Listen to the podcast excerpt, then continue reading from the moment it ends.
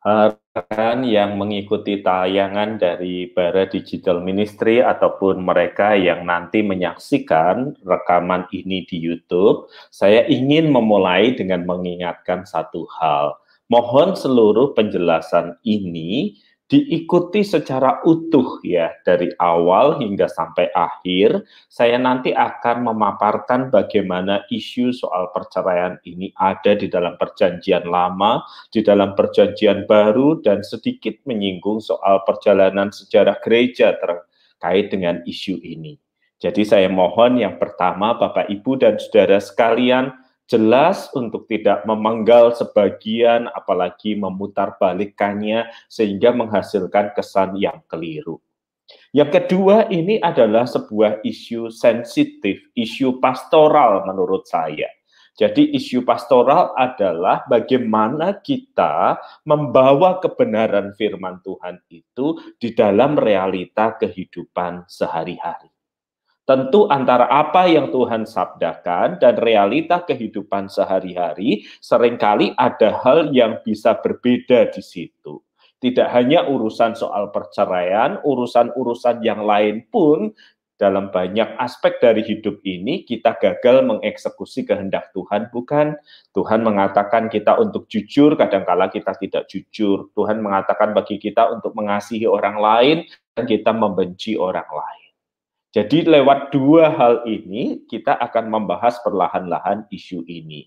Yang pertama mohon dilihat secara utuh, yang kedua uh, mari kita dekati selain soal kebenaran Alkitab, tetapi bagaimana juga kebenaran ini dihidupi di dalam konteks zaman yang ada. Nah, kita mengerti saudara-saudara standar ilahi itu sudah sangat jelas Alkitab mengatakan misalnya di dalam Maleaki 2 ayat yang ke-15, jadi jagalah dirimu, janganlah orang tidak setia terhadap istri dari masa mudanya, sebab aku membenci perceraian firman Tuhan Allah Israel. Jadi dari ayat di kitab Maleaki ini mewakili ayat di dalam perjanjian yang lama sangat jelas kehendak Tuhan. Tuhan bukan saja melarang, Tuhan membenci kata kerja yang sangat keras, perceraian. Demikianlah firman Tuhan. Nah, ketika Sang Sabda yang menjadi manusia, Yesus Kristus itu datang ke dalam dunia, Alkitab mencatat di dalam Matius 19 ayat yang ketiga, maka datanglah orang-orang Farisi itu kepadanya untuk mencobai dia. Perhatikan konteksnya orang Farisi itu datang untuk mencobai dia. Mencobai berarti melakukan tes. Dan pertanyaannya kepada Yesus adalah, apakah diperbolehkan orang menceraikan istrinya dengan alasan apa saja? Jadi lihat, sejak zaman di mana Kristus hidup itu, pergumulan itu sudah ada dan bahkan pergumulan itu sudah ada sejak manusia itu ada, sejak Tuhan mendirikan lembaga yang bernama pernikahan itu, sejak Tuhan memberkati itu, seiring dengan kejatuhan manusia ke dalam dosa, maka pergumulan itu ada. Dan ketika mereka bertanya kepada Yesus, apakah diperbolehkan orang menceraikan istrinya dengan alasan apa saja? Jawaban Yesus pertama-tama menegaskan standar ilahi itu. Tidakkah kamu baca bahwa ia yang menciptakan manusia sejak semula menjadikan mereka laki-laki dan perempuan, dan firmannya sebab itu laki-laki akan meninggalkan ayah dan ibunya dan bersatu dengan istrinya sehingga keduanya itu menjadi satu daging. Demikianlah mereka bukan lagi dua, melainkan satu. Karena itu apa yang telah dipersatukan Allah tidak boleh diceraikan manusia. Jadi menjawab pertanyaan itu Tuhan Yesus menegaskan standar ilahi yang sama yang ada di perjanjian lama. Tidak boleh Allah membenci perceraian. Dan Tuhan Yesus menegaskan apa yang dipersatukan Allah tidak boleh diceraikan manusia. Yesus menegaskan standar ilahi itu bahwa Bapa di sorga membenci dan melarang perceraian. Selesai. Apakah selesai di sini urusannya? Kalau selesai di sini urusannya, kalau selesai di sini catatan Alkitabnya, maka kita tidak punya percakapan malam ini. Justru saya ingin menunjukkan kepada saudara bahwa antara apa yang Tuhan gemakan di dalam standar ilahinya dan bagaimana umat menghadapinya, menghidupinya, selalu ada jarak. Bahkan sejak sebelum zaman Yesus, bahkan sejak ketika zaman Musa itu. Makanya ayat di dalam Matius pasal 19 itu berlanjut dengan pertanyaan ahli Taurat atau orang Farisi itu. Kata mereka kepadanya, jika demikian apakah sebabnya Musa memerintahkan untuk memberikan surat cerai jika orang menceraikan istrinya? Seolah mereka berkata, Yesus kamu berkata, kamu menegaskan standar ilahi, tidak boleh. Tetapi Musa kok ngasih surat cerai? Musa kok memerintahkan orang membuat surat cerai. Berarti Musa mengizinkan perceraian kan? Bagaimana mungkin kamu bisa berbeda dengan Musa? Dan kita tahu saudara-saudara ayat yang dikutip oleh ahli Taurat dan orang Farisi itu adalah ulangan 24 ayat yang pertama. Bunyinya begini. Apabila seseorang mengambil seorang perempuan dan menjadi suaminya, dan jika dia tidak menyukai lagi perempuan itu, sebab didapati yang tidak senonoh padanya, lalu ia menulis surat cerai dan menyerahkannya ke tangan perempuan itu, sesudah itu menyuruh dia pergi dari rumahnya. Dan jika perempuan itu keluar dari rumahnya dan pergi dari sana, lalu menjadi istri orang lain. Jadi sejak zaman Musa itu, saudara-saudara, nampaknya umat tidak bisa menghidupi standar yang Tuhan beri. Makin mudah orang untuk berkata bercerai, makin mudah orang untuk mengatakan berpisah, dan kalau ini terjadi, yang paling dirugikan dalam konteks waktu itu adalah perempuan. Karena perempuan tanpa suami, dia tidak akan punya kehidupan, dia tidak akan punya masa depan.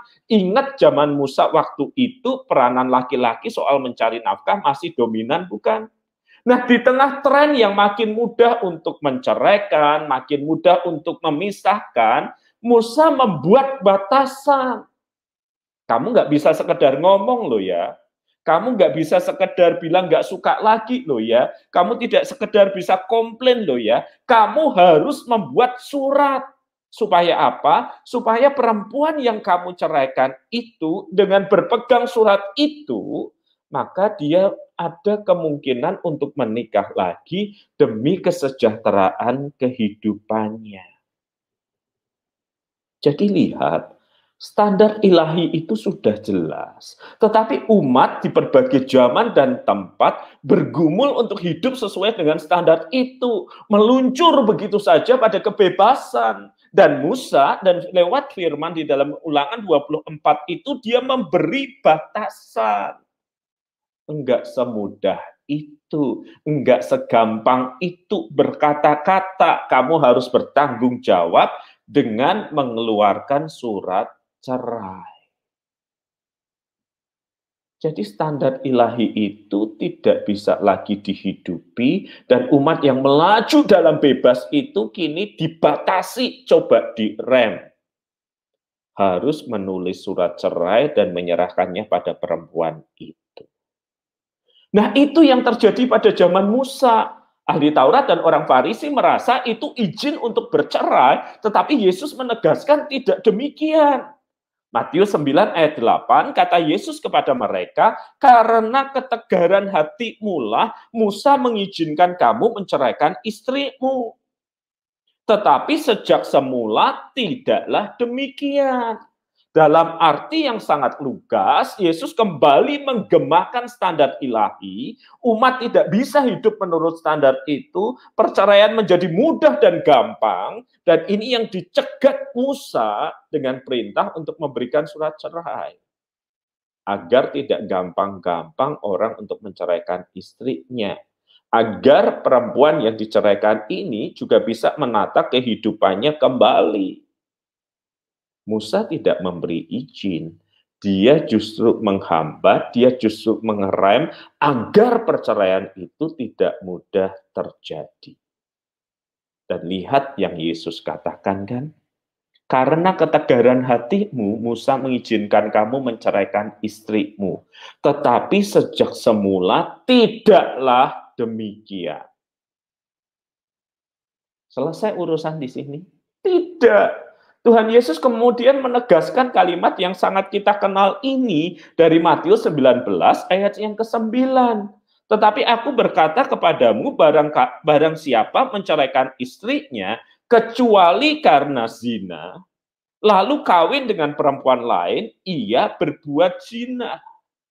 Sama seperti Musa yang mengerem, memberikan batasan, agar proses perceraian itu tidak lisan dan begitu saja bisa terjadi, harus memberi surat cerai demi kepastian masa depan perempuan itu. Tuhan Yesus juga menegaskan Sejak semula tidak demikian.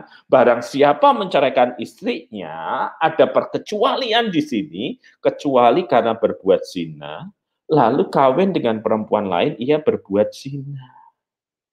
Jelas apa yang diungkapkan Tuhan Yesus bukan bahwa ada idealitas yang dia gemakan. Jelaskan, tegaskan berulang kali Allah membenci perceraian, tidak seharusnya ini terjadi. Apa yang disatukan Allah tidak bisa diceraikan manusia, tidak gampang-gampang untuk bercerai kecuali alasan persinahan. Nah, ketika Yesus mengatakan kalimat ini, yang unik adalah respons para murid. Para murid itu berkata begini, jika demikian halnya hubungan suami dan istri, lebih baik jangan kawin. Berarti para murid itu memahami maksud dari perkataan Tuhan Yesus.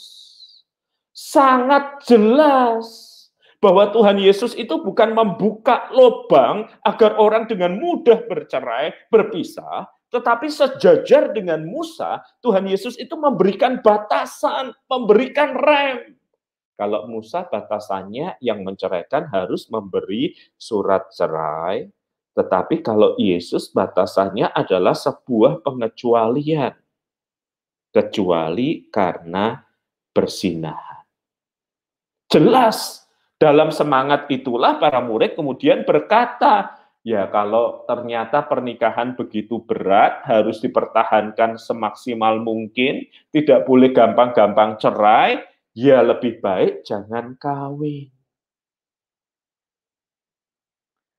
Nah, kita mengerti sekarang apa yang terjadi dalam rintasan ketika zaman Musa kehendak Tuhan jelas, umat melanggarnya, Musa membatasinya. Ketika Tuhan Yesus hidup, fenomena itu masih terjadi dan Tuhan Yesus membatasinya, mengingatkan kembali akan hakikat pernikahan. Pergumulan berlanjut, saudara-saudara, di jemaat Korintus, dihadapi oleh Rasul Paulus. 1 Korintus pasal yang ke-7 ayat ke-10 mengatakan, tetapi kepada orang-orang yang telah kawin, aku tidak, bukan aku tetapi Tuhan perintahkan, supaya seorang istri tidak boleh menceraikan suaminya. Dan jikalau ia bercerai, ya haruslah ia tetap hidup tanpa suami atau berdamai dengan suaminya. Dan seorang suami tidak boleh menceraikan istrinya. Pergumulannya apa sih, saudara-saudara? Pergumulannya begini, saudara-saudara. Mereka kan dulu hidup belum mengenal Kristus, mungkin sudah menikah, mungkin sudah suami istri, mungkin juga sudah punya anak. Nah, ketika salah satu yang perempuan ini bertobat, maka dia tidak boleh menceraikan suaminya yang berbeda keyakinan itu. Karena itu akan merusak kesaksian Kristiani. Makanya Rasul Paulus mengatakan tidak boleh kamu menginisiasi, memulai perceraian. Tetapi kalau posisinya yang terjadi justru sebaliknya, di ayat pasal 7 ayat 12 dikatakan, kepada orang-orang lain aku bukan Tuhan katakan, jika ada seorang saudara beristrikan seorang yang tidak beriman dan perempuan itu mau hidup bersama-sama dengan dia, janganlah saudara itu menceraikan.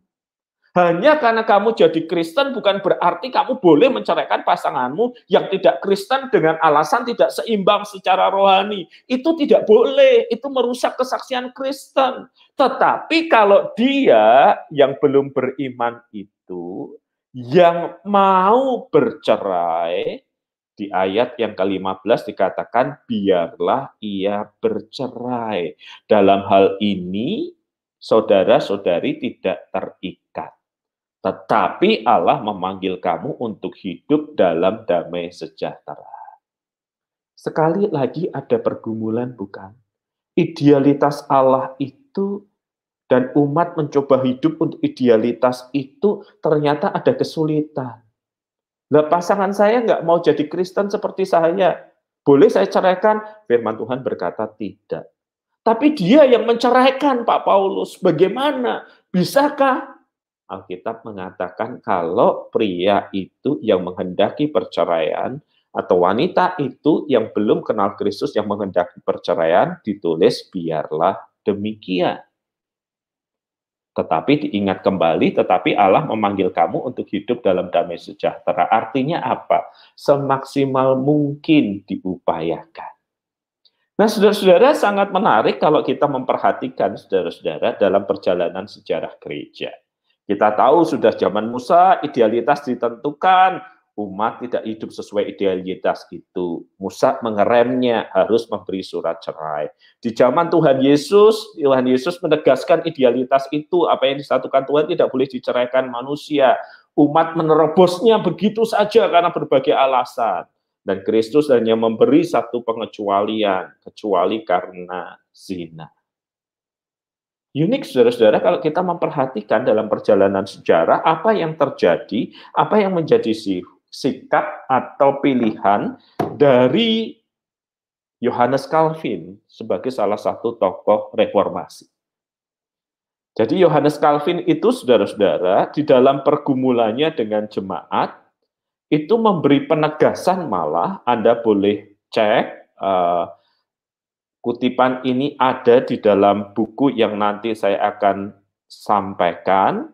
Yohanes Calvin itu justru menegaskan bahwa orang itu dalam konteks pergumulan pastoralnya, saudara-saudara, dan itu tertata di dalam tulisan Yohanes uh, Calvin, saudara-saudara, dia mengatakan begini di dalam Ecclesiastical Ordinances, peraturan-peraturan gerejawi ia mengizinkan perceraian dan pernikahan kembali selain karena urusan persinahan juga karena satu impotensi atau ketidakmampuan seksual, yang kedua ketidakseimbangan agama yang sangat ekstrim, ekstrim religious incompatibility dan pengabaian.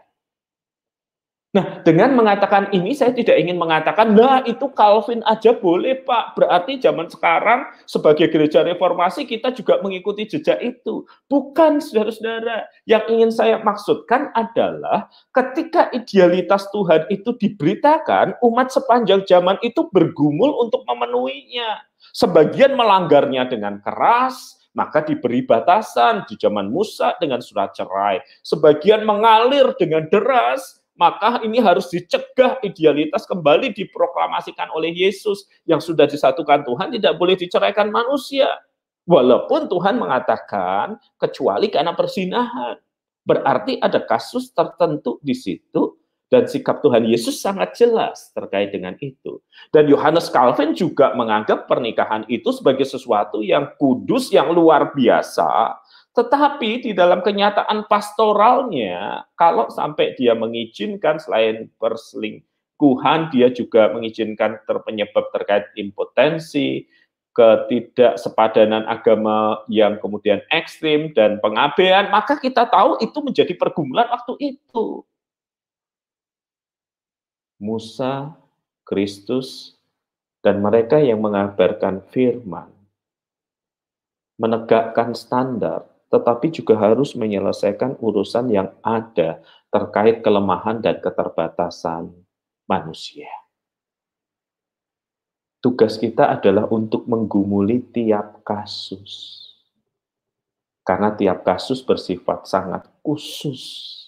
Dan pergumulan ini dilakukan secara pribadi dan komunitas orang percaya yang bernama gereja itu. Terakhir saya ingin mengutip saudara-saudara orang yang mengatakan uh, pesan ini dalam bahasa Indonesia kurang lebih kayak begini. Pesan Tuhan Yesus sangat jelas. Satu, kepada mereka yang merencanakan atau memikirkan perceraian, jangan lakukan. Dua, kepada mereka yang cenderung untuk menghakimi situasi orang lain, berdosa lu, salah lu kalau kayak gitu. Jangan lakukan penghakiman itu. Dan yang ketiga, kepada mereka yang mendengar kabar bahwa ada pasangan Kristen yang akan bercerai, jangan hanya dikatakan, jangan hanya diviralkan, jadilah alat Tuhan untuk merekonsiliasi situasi dan kondisi. Sebab kita tahu setiap orang berjuang dalam berbagai aspek kehidupannya untuk memenuhi standar Tuhan. Dan tidak ada orang yang memulai pernikahan dengan keinginan bercerai.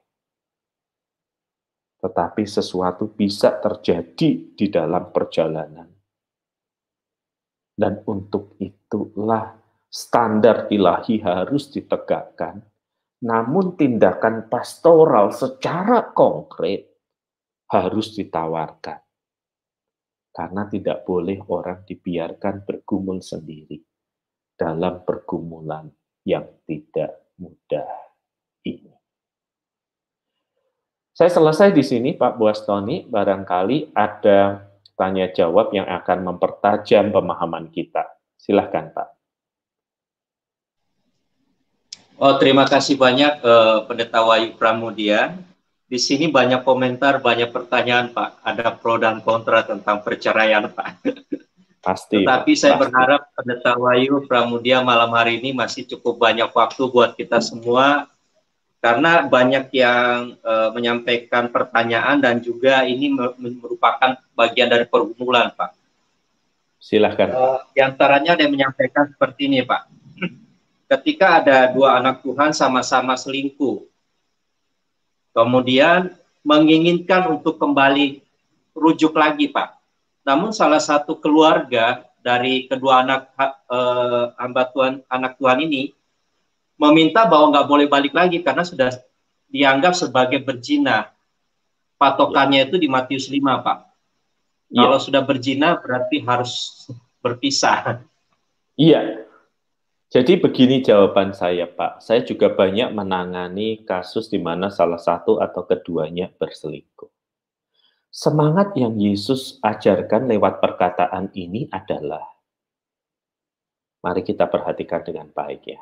Di tengah deras arus zaman waktu itu untuk perceraian dengan begitu mudah, bahkan sejak zaman Musa, Musa sudah memberikan rem, harus pakai surat cerai Kristus menegaskan standar kembali, tidak boleh dipisahkan manusia, kecuali karena perceraian. Ini bukan persyaratan kalau sudah bercerai, ber, eh, kalau sudah berzina, berarti boleh bercerai. Bukan.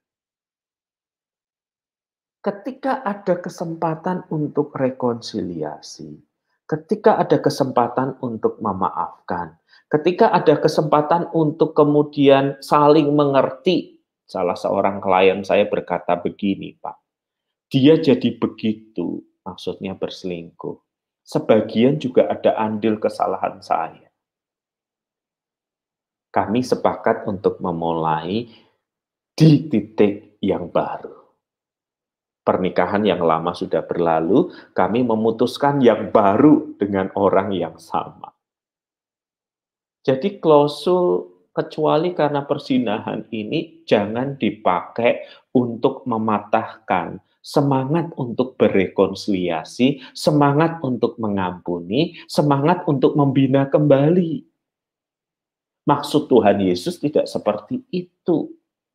Maksud Tuhan Yesus adalah idealitasnya jelas apa yang disatukan Tuhan jangan diceraikan manusia. Tetapi kalaupun kamu berkeras menginginkan perceraian, biarlah untuk sebuah alasan yang fatal di mana rekonsiliasi itu tidak bisa lagi terjadi.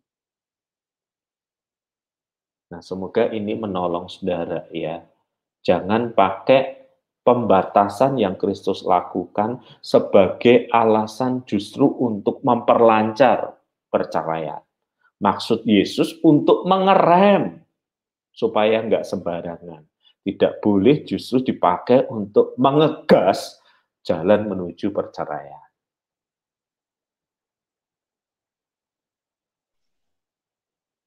Terima kasih Pak. Ini ada pertanyaan berikutnya Pak. Ini cukup banyak pertanyaan malam hari ini. Pak, apa yang harus dilakukan dalam menghadapi pasangan yang selingkuh? Tetapi saya anak Tuhan tidak mau cerai karena ingat janji Tuhan, janji pernikahan. Jadi yeah. suaminya ini atau pasangannya ini terus berselingkuh, Pak. Iya. Namun makanya kan ada janji pernikahan dan kekeh, tapi menyakitkan, Pak. Ini gimana Pak harusnya? Dilema. Betul, Bu. Saya ingin mengatakan sama seperti ketika saya berjumpa dengan klien saya yang lain, pengampunan itu indah sampai ketika pengampunan itu harus dilakukan. Dan biasanya yang terluka yang membayar harganya. Tidak nyaman, tidak enak, dan yang lainnya. Tetapi jika ibu tetap berpegang pada janji Tuhan itu, maka ibu harus mencari pertolongan pihak ketiga entah konselor, entah keluarga, entah pendeta, agar dijembatani. Dan jangan katakan mustahil, sudah begitu banyak kasus terjadi di mana ketika yang satu kokoh mempertahankan walaupun terluka sampai akhirnya rekonsiliasi itu kembali bisa terjadi. Saya menghargai dan sangat setuju dengan sikap ibu yang terus mempertahankan pernikahan ini. Walau terlukai, tersakiti, carilah pihak ketiga yang baik agar bisa dijembatani dan bisa diselesaikan perkaranya. Begitu Pak Buastoni. Pak, suara Bapak belum kedengaran oleh saya. Dan saya baca di satu komentar yang ada di ini Pak di YouTube bisa di uh, eh, sorry saya bacakan kalau misalnya uh, ada kekerasan dan perselingkuhan sudah terjadi dan ada korban hampir mati gimana Pak? Jadi artinya okay. ada seorang hamba Tuhan menyaksikan jemaatnya ini sudah hampir mati karena ada kekerasan. Harus seperti yeah. apa sikapnya Pak? Nah, kalau dia sebagai hamba Tuhan dan dia mendengarkan ini, maka mau tidak mau ada beberapa hal yang harus dia lakukan. Pertama, dia harus menghubungi pihak keluarga besar, perempuan maupun laki-laki. Karena keluarga ini lingkaran terdekat dalam budaya kita di Asia, pernikahan bukan saja antar pribadi tetapi juga keluarga. Agar keluarga besar ini memahami posisinya bahwa ini sudah membahayakan, bahwa ini bukan hal yang baik, ada harapan supaya yang suaranya masih didengar untuk kemudian berbicara kepada pasangan jadi menghubungi keluarga itu adalah hal keluarga besar itu yang harus dilakukan oleh hamba Tuhan itu. Yang kedua, sebagai seorang hamba Tuhan dia terus harus menjembatani, hadir, berbicara walaupun tidak secara terbuka dia berkata, "Eh, istrimu cerita kamu mukul dia sampai hampir mati loh." Bukan. Agar ketika hamba Tuhan itu hadir, sang pendeta atau penginjil hadir, sang pelaku ini diingatkan bahwa tingkah lakunya ini ada yang mengawasi. Dan yang ketiga yang dilakukan adalah siapkan teman atau sahabat yang bisa menjadi shelter ketika situasi yang tak terkendali terjadi. Misalnya terjadi kekerasan dan bahkan ancaman untuk kematian, keluarga besar sudah tahu, yang melakukannya juga sudah tahu kalau tingkah lakunya diamati dan kita udah siap dengan shelter atau tempat di mana dia bisa menjaga jarak sementara demi keamanannya. Nah, kalau sebagai hamba Tuhan itu yang saya sarankan untuk dilakukan, Pak Buaston. Silahkan. Wah, baik Pak, ini sangat bermanfaat buat kita semua Pak. Uh, ada pertanyaan dari Instagram Pak, dari rekan kita. Ini kadang-kadang saya nggak sebutkan nama Pak, karena iya, iya, betul Pak. Prestasi ya, berbicara hal iya. ini Pak. Pak iya. mau bertanya, kalau suami melepas tanggung jawab atas keluarganya dan tidak bisa menjadi iman dalam keluarga, juga pernikahan sudah hambar, sudah masing-masing Uh, bagaimana Pak? Apakah boleh bercerai? Atau mungkin ada solusi lain yang mungkin Pak WP bisa sampaikan? Ada satu yang ya. sudah nggak bertanggung jawab, sudah entah ke mana. Iya. Keputusan apa pun di dalam pernikahan, khususnya tentang perceraian, tidak boleh melalaikan dua pihak ini untuk terlibat. Pertama adalah pihak keluarga besar kita, dan kedua adalah keluarga rohani kita atau gereja kita. Jadi tidak boleh tahu-tahu misalnya keluarga besar kaget, gereja kaget, loh kok ibu atau bapak sudah bercerai, baru mendengar cerita bapak atau ibu kalau sudah diabaikan tidak diurus sekian tahun. Keluarga besar kita secara biologis perlu tahu kondisi ini kenapa? Karena dulu waktu menikah dua pihak ini keluarga ini ketemu jadi kalau ada apa-apa, tetap keluarga besar harus tahu lepas dari sikap mereka. Dan yang kedua, pernikahan itu dilakukan di gereja, diberkati di gereja oleh pendeta atau hamba Tuhan tertentu. Dan di situlah tindakan pastoral pengembalaan harus dilakukan terhadap ibu atau bapak untuk tidak cepat-cepat kemudian bergerak ke perceraian ada beberapa hal yang mungkin bisa dijembatani, ada beberapa hal yang mungkin bisa dicarikan solusi, ada beberapa hal yang mungkin eh, bisa menjadi jalan keluar. Jadi kalau ada pergumulan yang kemudian membuat kita berpikir untuk bercerai, jangan lupakan ajak bicara dua keluarga ini. Keluarga besar secara biologis, dan keluarga Kristus, yakni gerejanya, lewat pendeta, penginjil, penatua, atau orang-orang yang terpercaya, agar kita tidak berjalan sendirian di dalam pergumulan yang sulit ini. Wah ini cukup ada satu pertanyaan Pak. Kayaknya ada sambungan dengan hal ini Pak. Hampir mirip ya. kasusnya. Pak, bagaimana dengan pasangan yang sudah lama berpisah Pak, namun tidak jelas keberadaan salah satunya, Pak. Boleh nggak menikah lagi yang satu karena ada seorang pria yang mau bertanggung jawab dengan hidupnya, Pak? Oke, tapi yang satu saya... belum jelas statusnya, Pak. Belum ada status iya. bercerai. Iya. Yang pertama yang ingin saya tanyakan adalah satu sudah berapa lama dia meninggalkan ibu begitu saja? Tanpa alasan yang jelas. Dua, kembali ke hal mendasar. Apakah keluarga besarnya sudah dilibatkan di dalam pencarian? Tiga, apakah keluarga rohani ibu mengerti situasi dan kondisi itu?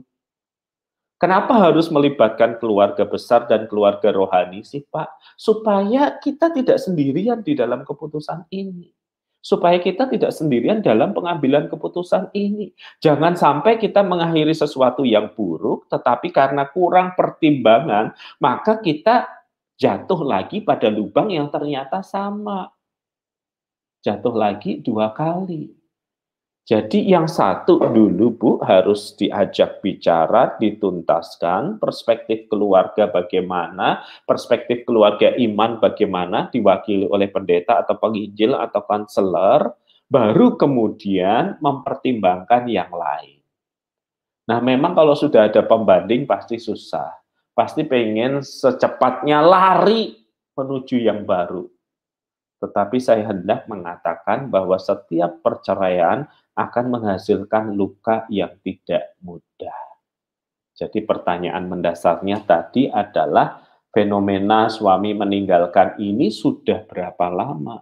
Apakah sudah diketahui keluarga besar? Apakah sudah diketahui keluarga seiman gereja dan didoakan oleh mereka? Sehingga ketika kita membuat keputusan yang lain itu menjadi lebih mantap. Demikian Pak Boston.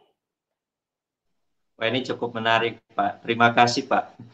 Uh, ada yang bertanya Pak dari Instagram kembali.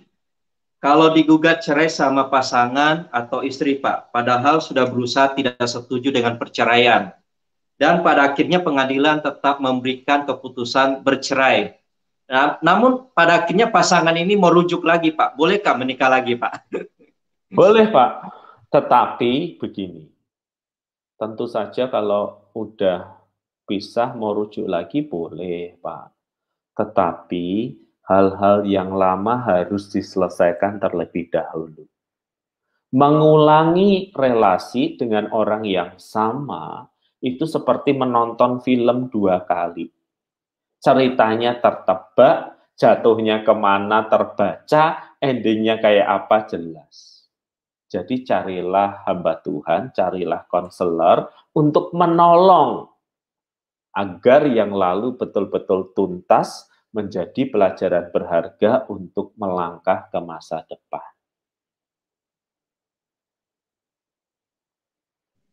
Wow, itu uh, ya ada yang bertanya Pak kemudian bagaimana jika perceraian sudah terjadi dan sudah menikah lagi dengan yang lain? Apakah dosa itu bisa diampuni, Pak? Alkitab mengatakan hanya ada satu dosa yang tidak terampuni, Pak, yaitu dosa menghujat Roh Kudus, yakni menolak untuk percaya kepada Kristus. Perceraian menghasilkan luka, ada berjalan tidak sesuai dengan kehendak Tuhan. Tetapi sama seperti dosa-dosa yang lain, ada pengampunan Tuhan bagi Bapak Ibu ketika kita menyesal sungguh-sungguh, ketika kita sadar kita telah bersalah, selalu ada anugerah yang dinyatakan bagi kita. Dan kita tahu anugerah itu tidak murahan, anugerah itu dibayar Kristus dengan darahnya di atas kayu salib. Demikian, Pak. Pak, ini ada satu pertanyaan, Pak. Ini sebagai pertanyaan penutup, Pak. Karena begitu banyak sebenarnya pertanyaan nanti Pak uh, Pendeta Wayu Pramudia boleh menyimpulkan buat kita semua apa yang didapatkan malam hari ini. Uh, ada yang menyampaikan, Pak, kalau suami sudah satu tahun selingkuh dan tidak pernah bertobat, har sorry, saya coba, oh 15 tahun Pak, saya salah baca. 15 tahun selingkuh dan tidak pernah bertobat, harus gimana Pak? dan juga tidak pernah menafkahi keluarga secara jasmani. Dia kuku dengan dan dia kuku tidak mau lepaskan uh, selingkuhannya, Pak. Mohon pencerahannya, Pak. Iya. Pertama, Bu, terima kasih sudah bertahan 15 tahun. Kemungkinan Ibu bertahan 15 tahun karena anak-anak kan. Jadi Ibu sudah melakukan tugas bagiannya dengan baik. Maka pilihannya ada dua, Bu Pilihan pertama adalah meneruskan sikap ibu seperti sekarang. Kan perjalanan 15 tahun itu panjang dan ibu kuat. Apakah ibu berminat untuk meneruskan seperti sekarang ini? Atau yang kedua, ibu ingin mengajak berbicara keluarga dan keluarga di dalam Tuhan untuk dicarikan solusi yang lebih tegas, maka itu juga bisa ibu lakukan. Alias ketika ibu mengatakan saya sudah tidak kuat, maka orang dari keluarga yang senior akan menghubungi suami ibu, menceritakan apa yang ibu rasakan. Maka pendeta atau gembala di tempat ibu akan menemui suami ibu sekaligus memperingatkannya agar kembali kepada ibu dan keluarga. Maka itu juga bisa dilakukan.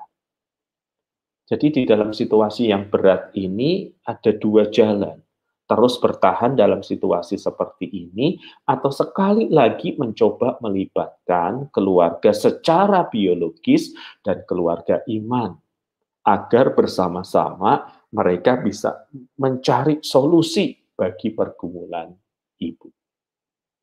Itu jawaban saya, Pak Buastami.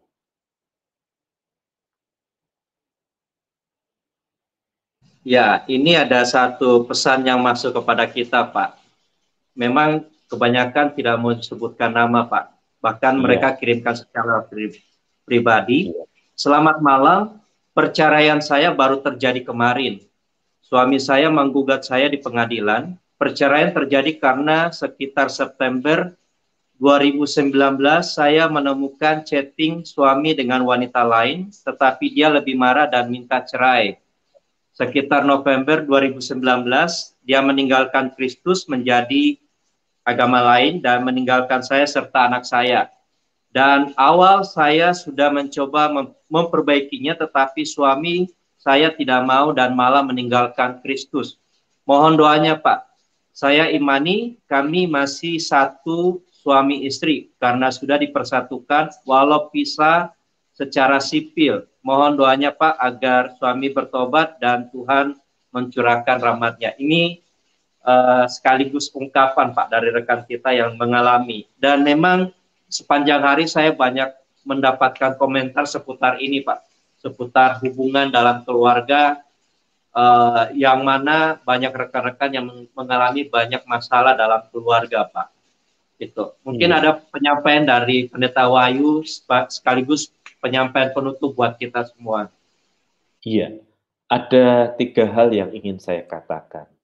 Bagi mereka yang belum menikah, pikirkan baik-baik. Jangan terlalu cepat masuk ke pernikahan. Karena kita ketika kita terlalu cepat, banyak hal terlewat. Ini keputusan sekali seumur hidup, tidak boleh dibuat tergesa, tidak boleh dibuat hanya karena capek ditanyain, tidak boleh dibuat hanya karena diketawain banyak orang. Lebih baik Anda diketawain banyak orang karena belum menikah daripada setelah menikah Anda nggak bisa ketawa. Yang kedua, ketika Anda menikah, libatkan keluarga yaitu keluarga biologis, keluarga Allah yakni gerejanya, di dalam proses memantapkan Anda memasuki pernikahan. Seringkali saya menemukan pasangan pengen cepat-cepat menikah. Dan gereja dianggap memperlambat dengan pengajaran pernikahan, retreat pernikahan, katekisasi pranikah, dan yang lainnya. Ikuti, itu adalah cara Tuhan menjaga Anda dengan baik. Ingat ketika Anda terlalu cepat banyak hal terlewat. Ketiga, bagi teman-teman yang sudah menikah. Saya mau katakan ini dengan sangat hati-hati, mohon dicerap dengan perlahan dan tenang. Kekecewaan bukanlah tanda pernikahan yang buruk. Kekecewaan adalah tanda sebuah pernikahan alias siapa pun yang menikah pasti akan mengalami kekecewaan. Jarak antara harapan dan kenyataan, dan itu wajar. Karena itu, di tengah rasa kecewa kita yang adalah wajar, mari kita libatkan Tuhan hadir menjadi referensi utama kita. Ketika kita tidak bisa mengasihi istri kita, kita ingat kita diminta mengasihi seperti Kristus mengasihi dengan cinta yang berkorban. Ketika kita nggak bisa menghormati suami kita, kita diminta taat kepadanya seperti kepada Tuhan. Pernikahan bukan saja membutuhkan cinta dua orang, pernikahan membutuhkan Kristus dan anugerahnya agar bisa terus berlangsung sampai maut memisahkan. Terima kasih Pak Buasto. Terima kasih banyak Pendeta Wayu Pramudia, satu statement yang sangat baik buat kita semua. Bagi yang belum menikah, coba mendengarkan dengan baik. Bagi yang sudah menikah, wah ini satu penyampaian juga yang sangat baik bagi kita semua. Bagaimana supaya tetap setia, bahkan mempertahankan pernikahan walaupun memang gelombangnya begitu tinggi tetapi kita punya Allah yang sungguh baik yang terus menjadi kepala keluarga dalam kehidupan kepala rumah tangga dalam kehidupan kita. Terima kasih banyak saya juga perlu menyampaikan buat rekan-rekan semua bahwa tayangan ini langsung diupload di YouTube dari Bara Digital Ministry. Tadi ada yang sudah menyampaikan bahwa apakah ini langsung di-save? Ya, rekan-rekan bisa menyaksikan tayangan ini secara full di YouTube dari Bara Digital Ministry. Saya juga perlu menyampaikan kepada banyak pendeta Wayu, karena ini ada banyak pertanyaan yang belum terjawab, Pak. seputar bagaimana ketika mereka harus menghadapi suami yang mulai KDRT dan sebagainya, apa yang harus dilakukan. Ada juga yang menyampaikan bahwa misalkan tetap ada pernikahan, namun dalam rumah itu dua, dua sisi, Pak.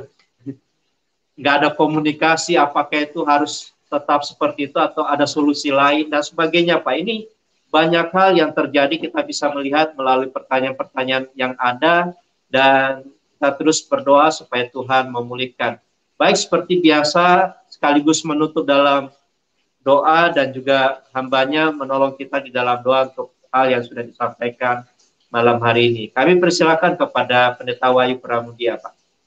Ya, rekan-rekan, nanti saya akan melihat uh, komentar-komentar uh, itu, replay komen itu.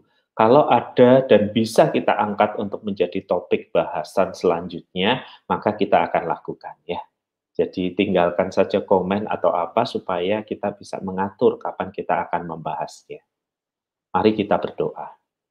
Hambamu berdoa bagi mereka yang ditinggalkan, resmi maupun tidak resmi oleh pasangan mereka. Tuhan biarlah kasihmu yang menghibur mereka. Engkau menjadi penopang perjalanan mereka yang tidak mudah. Hambamu berdoa bagi mereka yang sedang memikirkan perceraian, Tuhan, mohon belas kasihanmu. Kami tahu situasi mungkin sulit, tapi biarlah anugerah rahmat dan Injil itu menjadi warna dalam kehidupan rumah tangga yang kami jalani. Hambamu berdoa bagi mereka yang sedang mencari pasangan, ajar kami untuk bersabar dan tidak terburu-buru. Agar kami cermat dan tidak melakukan kesalahan di dalam memilih. Terima kasih di dalam nama kami berdoa. Amin. Amin. Sekali lagi terima kasih banyak buat hambanya dan saya juga perlu menyampaikan buat rekan-rekan esok hari kita akan kembali live. Dan seperti yang sudah disampaikan oleh hambanya Pendeta Wahyu Pramudia, tuliskan di kolom komentar apa yang menjadi pergumulan dan juga mungkin ada topik yang rekan-rekan ingin sampaikan, bisa menuliskan di komentar yang ada. Baik, bersama saya dengan Bu Astoni dari Lembaga Bara Digital Ministry menyampaikan terima kasih. Sampai jumpa esok hari. Tuhan Yesus memberkati.